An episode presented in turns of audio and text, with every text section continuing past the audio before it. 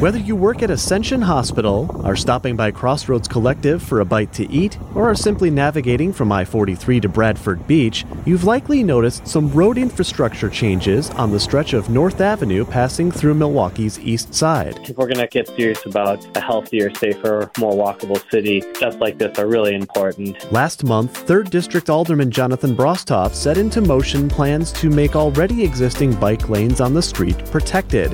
After weeks of work repainting city street lines and installing both concrete planters and plastic delineators, the stretch of bike lanes between the Milwaukee River and Prospect Avenue, as well as Prospect from north to the Maryland Montessori School, is now separated from the main road. Brostoff tells me the early feedback he's received on the project has been overwhelmingly positive. We've had people reach out from the immediate area, people who work and travel there, and people who just come in over the weekends, and overwhelmingly been positive with some exceptions. The idea of protected bike lanes is not a new one in the city. In a survey conducted by the Path to Platinum Initiative in fall of 2016, 88% of respondents overwhelmingly desired biking improvements with more separation from motor vehicles. Kilbourn Avenue downtown between Water Street and Jackson has them, and the ongoing redesign of Walnut Street west of 17th is incorporating them as well. Each project, Brostoff says, is one way the city is fighting against the epidemic of reckless driving.